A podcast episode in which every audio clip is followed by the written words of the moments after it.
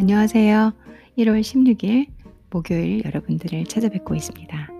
오늘쯤 되면은 어 여러분들 설레지 않으세요? 내일이면 금요일, 그다음 토요일, 일요일. 금세 또 주말이 왔어요.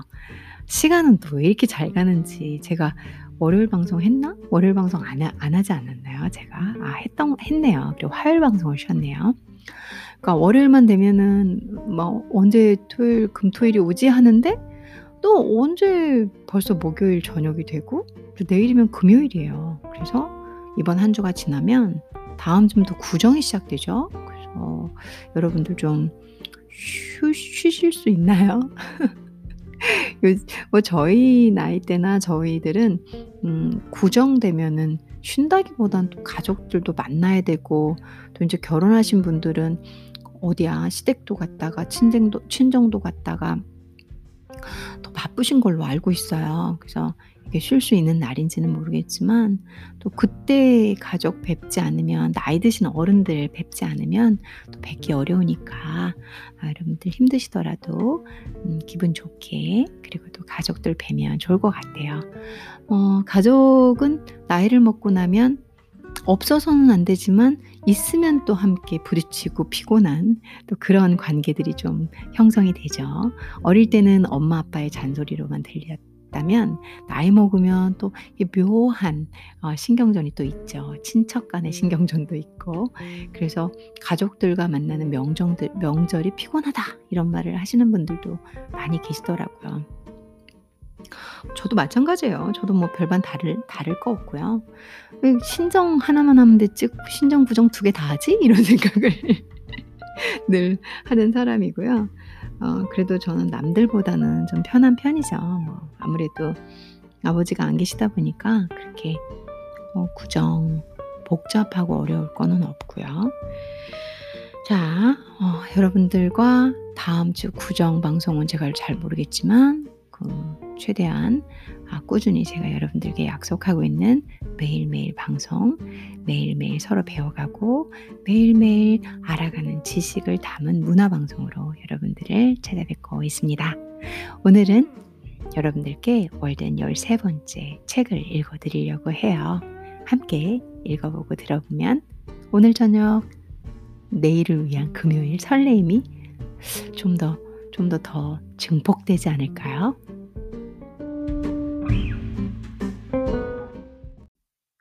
112 페이지 연결해서 읽어보겠습니다. 나의 경우엔 우체국이 없이도 얼마든지 잘 지낼 수 있다. 우체국을 통해 중요한 연락이 이루어지는 경우는 거의 없는 것 같다. 엄격하게 말하자면 나는 지금까지 살아오면서 우표값을 하는 편지라고는 한두 통 정도밖에 받아본 적이 없다. 1페니 우편제는 무심코 농담으로 하던 말에 정말로 1페니를 지불하게 만든 제도인 것이다. 또한 신문에서 무슨 기억할 만한 뉴스를 읽은 적도 없었다. 누군가 강도를 당했다거나 살해되었다거나 사고로 죽었다거나 어느 집이 불에 탔다거나 어떤 배가 난파했다거나 증기전이 폭발했다거나 소 한 마리가 서부철로에서 치였다거나 미친 개를 죽였다거나 겨울에 메뚜기 떼가 출몰했다는 등등의 기사를 읽는 사람이라면 그런 기사는 두 번 다시 읽을 필요도 없는 것이다.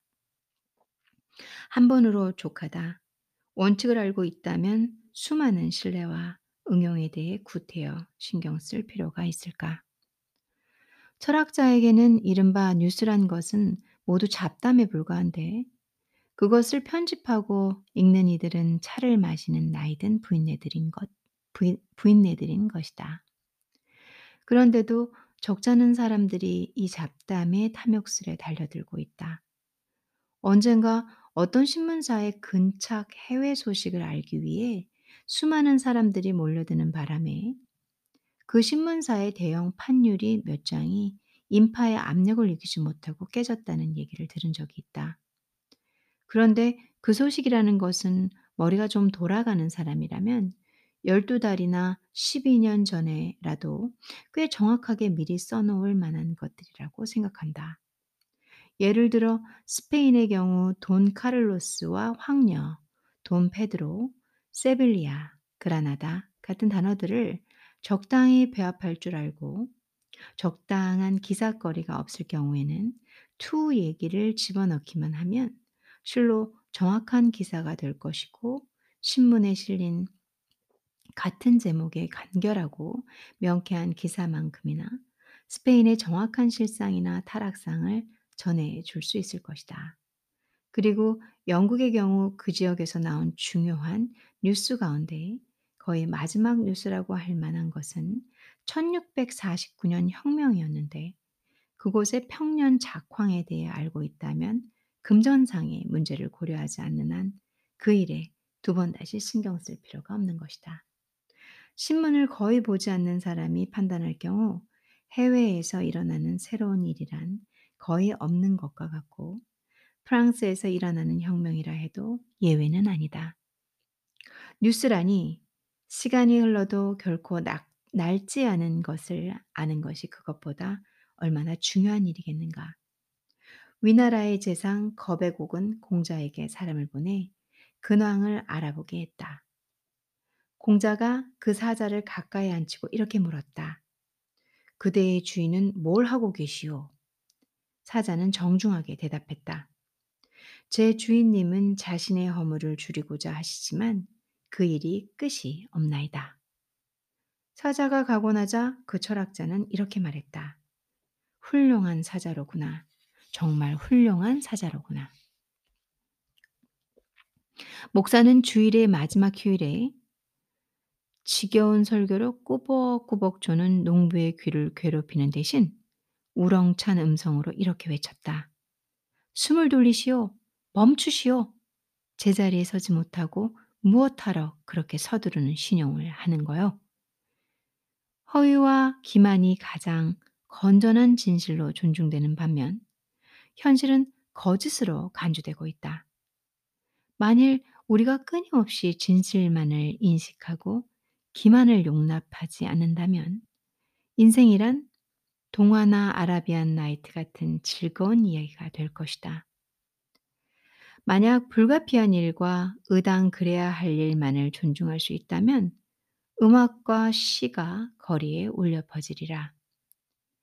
서두르지 않고 지혜로운 삶을 영위한다면 우리는 훌륭하고 가치 있는 것만이 영원하고 절대적이며 하찮은 두려움과 쾌락은 현실의 그림자에 불과하다는 것을 깨닫게 될 것이다. 이것은 언제나 용기를 주는 지고의 진리다. 인간은 눈을 감고 졸며 허상에 속아 넘어감으로써 순전히 가공의 토대 위에 서 있는 틀에 박힌 인습적인 일상생활을 확립하는 것이다. 삶을 유의처럼 여기는 아이들은 어른들보다 더 명확하게 인생의 진정한 법칙과 관계를 인식하는데 어른들은 그 삶을 가치 있게 영위하지 못하면서도 경험에 의해서 요컨대 실패에 의해서 자신들이 아이들보다 더 현명하다고 여기는 것이다. 힌두교의 한 경전에 다음과 같은 얘기가 나온다. 옛날에 한 왕자가 있었다.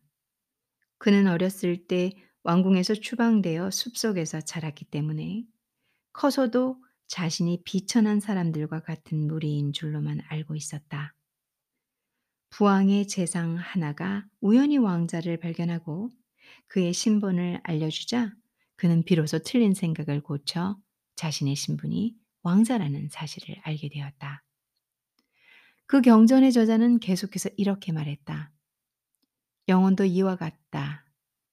영혼 역시 그것이 속한 환경 때문에 원래의 신분을 잊고 있다가 어느 성스러운 교사에 의해 사실을 알게 됨으로써 비로소 자신이 브라마, 즉 지고의 존재라는 것을 깨닫는 것이다.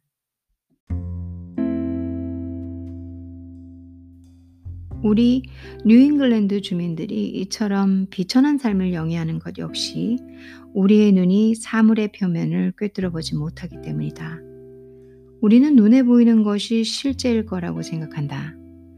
만일 오직 사실만을 볼 줄 아는 누군가가 있어 마을 안을 돌아다닌다면 마을의 물방아뚝은 어떻게 될까?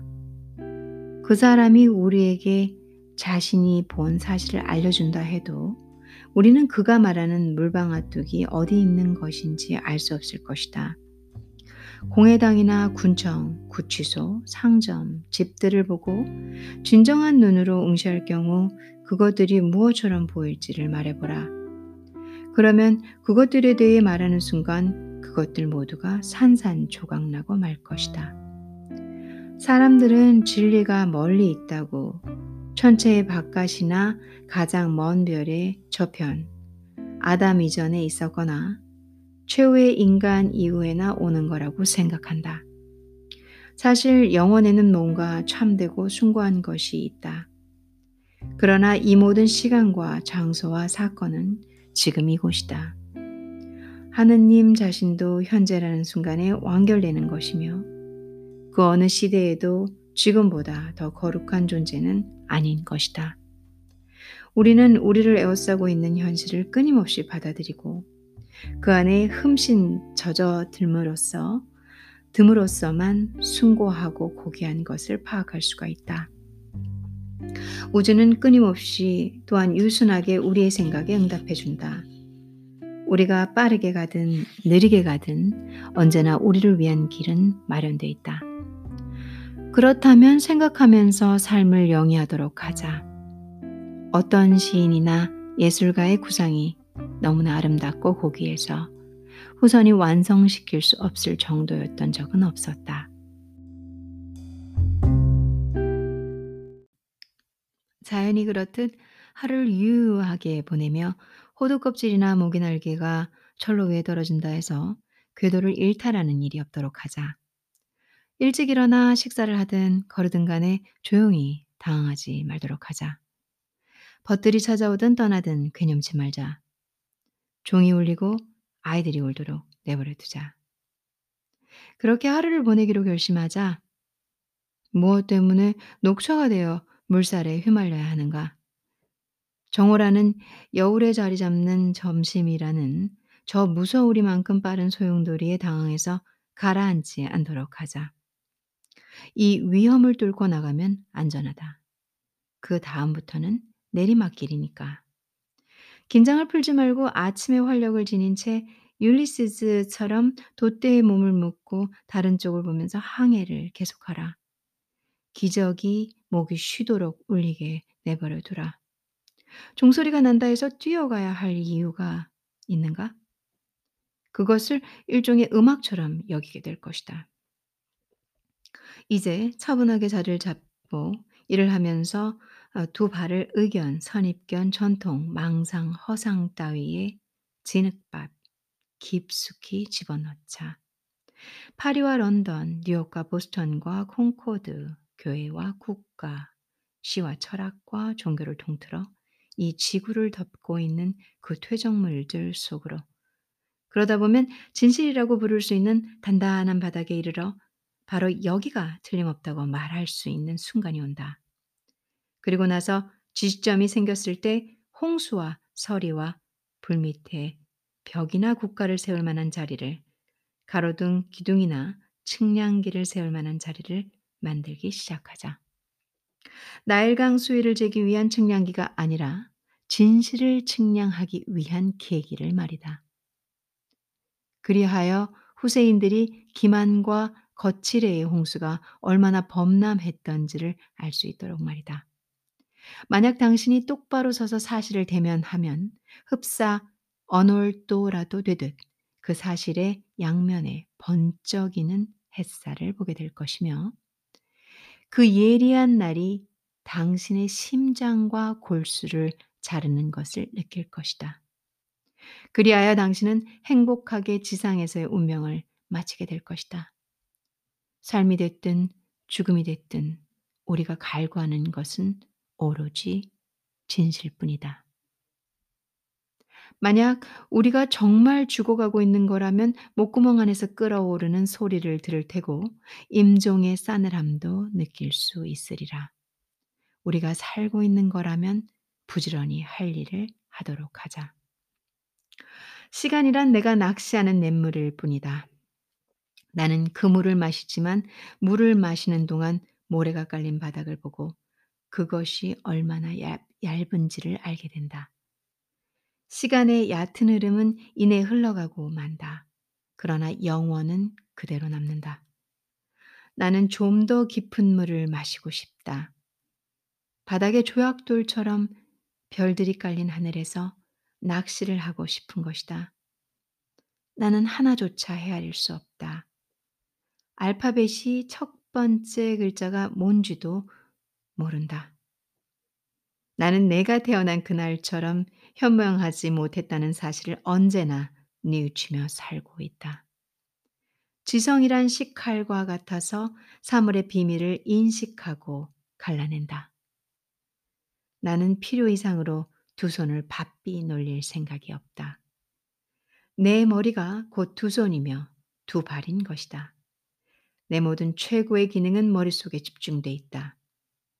나는 본능적으로 내 머리가 짐승이 굴을 팔 때 주둥이와 앞발을 쓰는 것처럼 굴을 파는 기관이라는 것을 알고 있다. 나는 그것으로서 이 언덕을 파볼 생각이다. 이곳 어딘가에 가장 풍부한 광맥이 있다. 나는 점치는 막대와 10개 떠오르는 수증기를 보고 그렇게 생각한다. 그리하여 바로 이곳에서 굴을 파기 시작할 것이다.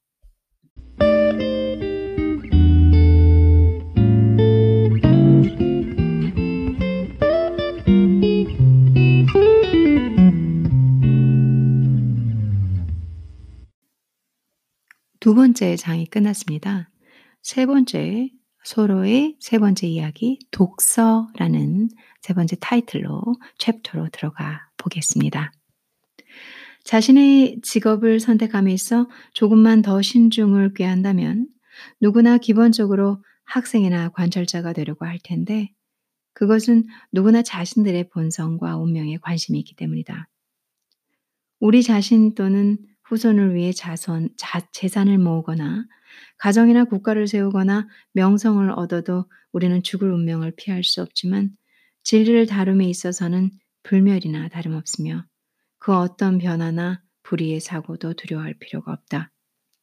고대 이집트인이 아니면 인도인 철학자가 신의 조각상에서 베일의 한 자락을 들쳐 올렸는데 그 떨리는 옷자락은 여전히 들려있는 죄로 남아있으며 나는 지금도 그 철학자가 그랬듯 신선한 영광을 응시하고 있다. 왜냐하면 당시 그토록 대담했던 것은 바로 그의 안에 있는 나 자신이었고 지금 그 광경을 보고 있는 자는 바로 내 안에 있는 그 사람이기 때문이다. 그 옷에서 그 사이 먼지 하나 앉지 않았다. 그 옷에는 그 사이 먼지 하나 앉지 않았다. 신성이 발견된 이래로 시간은 전혀 흐르지 않았던 것이다. 우리가 진실로 계산하고 또 개선할 수 있는 시간은 과거나 현재, 미래가 아니다. 내 집은 어느 대학 못지않게 생각이나 진지한 독서를 하기에 적당한 곳이다. 내가 있는 곳은 흔해 빠진 순회 도서관 하나 찾아오지 않는 곳이지만 나는 최초의 문장이 나무 껍질에 기록되었고 이제는 간혹 리넨즈에 찍혀 나올 뿐인 온 세상 책들의 영향을 그 어느 때보다도 크게 입고 있다. 시인 미르우드는 이렇게 말했다. 제자리에 앉아서도 정신세계를 돌아다닐 수 있는 이점을 나는 책 속에서 누렸네. 포도주 한 잔으로 취하는 즐거움을 나는 심오한 학설이라는 술을 마심으로써 맛보았네. 나는 여름 내 책상 위에 호모의 일리아스를 놓아두었지만 이따금씩 읽곤 했을 뿐이다. 처음에는 두 손을 끊임없이 놀려야만 했는데 집도 마저 지어야 했고 콩밭에서 잡초도 뽑아야 했기에 그 이상 책을 읽는다는 건 불가능했다. 그러면서도 나는 앞으로 책을 읽을 수 있으리라는 희망을 품고 있었다. 일하는 사이사이에 가벼운 여행기를 한두 권 읽었지만 곧 그 일이 부끄러워졌다. 나는 내가 사는 곳조차 제대로 알지 못했던 것이다. 그리스어로 호모나 아이스킬로스를 읽는 학생이라면 방탕이나 사치에 빠질 염려가 없을 텐데 왜냐하면 그들은 자신들이 영혼을 본뜨려 할 테고 아침 나절을 그들의 저서로 신성하게 보낼 수 있을 테니까 말이다. 서로 우리 모국어로 인쇄된 것일지라도 이 영웅시들은 타락한 이 시대에는 죽은 말로 된 듯이 읽힐 것이다. 우리는 지혜와 용기와 관용 같은 단어에서도 우리의 일상 용법보다 훨씬 더 큰 의미가 있으리라고 짐작하면서 그 낱말이나 행 하나하나의 의미를 애써 판독해야 한다. 오늘날 번역본의 값도 더 내려가고 인쇄물도 풍부해졌지만 그렇다고 이 고대의 영웅시 작가들이 좀 더 가까워진 것은 아니다. 그들과 그들의 글은 예전에 그랬던 만큼이나 진기하고 유별나 보인다. 젊은 날이 소중한 시간으로 고대의 언어를 몇 마디 배우기만 해도 그만한 가치가 있다. 그 언어는 거리의 진부함에서 벗어나 영원한 암시와 자극을 줄 수 있을 테니 말이다. 농부가 주어드는 라틴어 몇 마디를 기억해서 암송하는 것도 헛된 일이 아니다.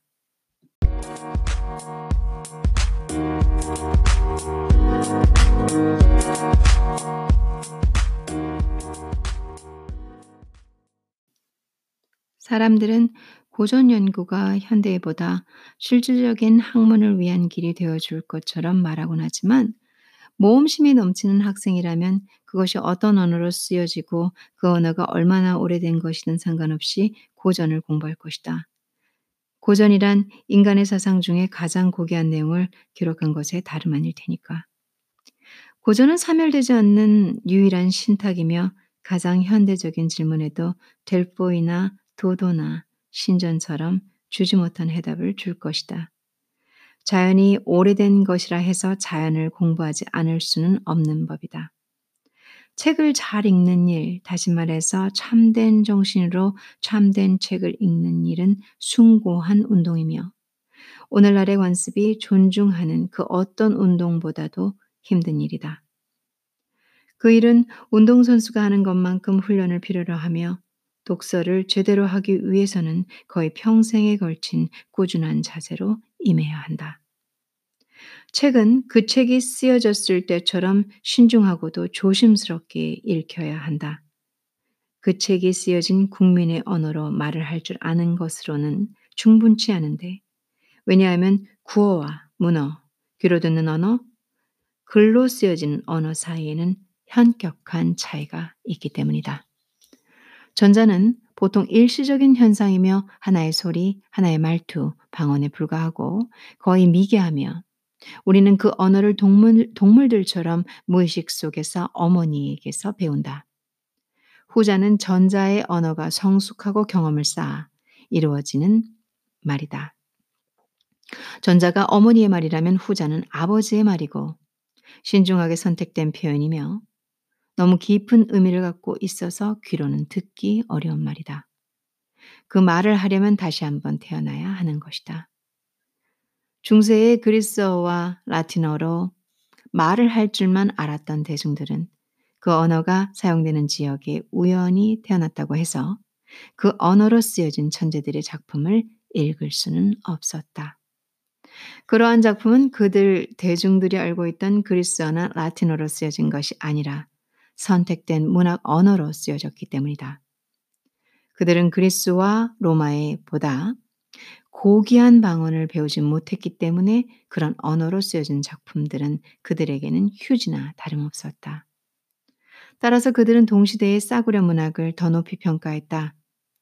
그러나 유럽의 몇몇 국가들이 나름대로 거칠지만 명확한 문어를 갖추게 되자 최초의 학문이 되살아나고 학자들은 아득히 먼 고대의 보물을 알아볼 능력을 갖게 되었다. 로마와 그리스의 일반 대중들이 들을 수 없었던 말을 수많은 세월이 지난 후 몇몇 학자들이 읽게 되었고 극소수의 학자들만이 아직도 그런 글을 읽고 있다. 아무리 우리가 웅변가의 유창한 언변에 찬탄을 금치 못한다 하더라도 가장 고귀한 문어는 대부분의 경우 덧없는 구어에 저 멀리 훨씬 위쪽에 있기 마련이다. 그것은 별이 가득한 하늘이 구름 저편에 있는 것과 같다. 별들이 있으면 그것을 읽을 수 있는 이들도 있는 법이다. 천문학자들은 끊임없이 별들을 설명하고 관찰한다. 문어는 우리가 매일같이 나누는 말이나 덧없는 숨결과 같은 무의식적인 발산물이 아니다.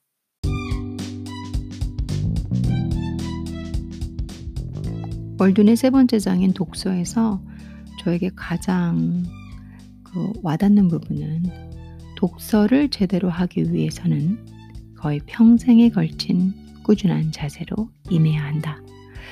그쵸. 평생. Lifetime이죠. Lifetime. 음, 어, 그만큼 어렵고 인내심이 필요한 거죠. 저희가 잠깐 잠깐은 다 하는 것 같아요. 그 짧게, 짧게. 근데 꾸준히 죽을 때까지 평생. 사실 진짜 어려운 게 평생 한결 같은 거, 뭐, 이 독서도 평생 진짜 꾸준히 자세로 임해야 된다고 하진 않나. 제가 하고 있는 공부도 평생이죠.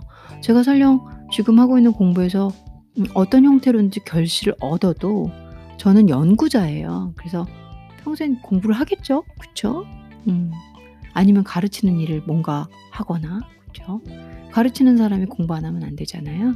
그래서, 음, 제가 생각해 보니까 평생 누군가를 아끼는 것도 어렵고, 평생 사랑하는 것도 어렵고, 평생 성실한 것도 어렵고, 평생 날씬한 것도 어렵고, 어, 평생이라는 건 정말 어려운 단어인 것 같아요. 이 세상에서 가장 어려운 단어. 그쵸? 그래서 그것을 지킬 경우에 반드시 그 분야에서는 프로가 되거나 최고가 되겠죠. 어, 저도 그런 생각으로 꾸준히 하려고 해요. 항상 조금 쳐주려고 하면 다시 정신 차리고, 조금 늘어주려고 하면 다시 빠싹. 음, 평생 한다는 생각으로. 여러분들께 제가, 전 장담은 안 해요. 음, 왜냐면 부담돼요. 그런 거 싫으니까. 평생 방송을 할 수 있을지 모르겠지만, 꾸준히, 평생은 모르겠지만, 시간을 완벽하게 드릴 수 있을지 모르겠지만, 꾸준히 방송을 하면서 여러분들께 제가 알고 있는 거, 그리고 제가 공부한 거, 그리고 여기서 나오지만 진짜 이 지식이라는 건 뭔가를 가르는 그런 그런 칼날이에요. 그래서 저도 지식인으로서 이런 말도 웃긴 거죠. 그냥 겸손해지려고 늘 노력해요. 아는 만큼 보이니까 공부해라! 뭐 이런 말씀들 많이 하시잖아요. 맞아요. 근데 때로는 아는 만큼 음, 재단하는 것 같아요. 아는 만큼 잘라내고 아는 만큼 내 생각에 맞춰서 내 말을 하는 것 같아요. 그래서 어, 제 얘기예요, 제 얘기. 그래서 음, 저는 그런 사람이 안 되기 위해서 무단히 노력해 많이 하죠. 뭘 그런 사람이니까 이런 소리 하겠죠. 그래서 매 순간 매 순간 아는 만큼 나대지 않으려고 하고 아는 만큼 나의 판단에 의해서 누군가를 마음대로 이렇게 판단하지 않으려고 해요. 쉽지는 않습니다. 아는 게 많으면 그만큼 내 생각이 많아져요. 그쵸? 그래서 음, 매일 그런 생각하면서 아름다운 사람이 되고자 노력하는 것 같아요. 좋은 삶이죠, 그쵸? 그래서 음, 여러분들께서도 오늘 저와 함께 월든 읽어주셨는데 같이 들어주셨는데 어, 또 한번 생각해 보시고 독서는 평생 같은 자세로 임하는 거 저희 함께 책 읽고 그리고 배워가고 서로 다른 부분의 어, 문화를 인식하면서 좀 더 이해하고 나누는 그런 좋은 사람들로 함께 살아가면 좋을 것 같습니다. 행복한 저녁 되시고요. 전 여러분들과 꽤 늦은 밤까지 방송을 했습니다. 이제 10시가 넘었고요. 제 방송은 금방 올라갈 거예요. 오늘도 행복한 밤, 달콤한 밤 되십시오. 감사합니다.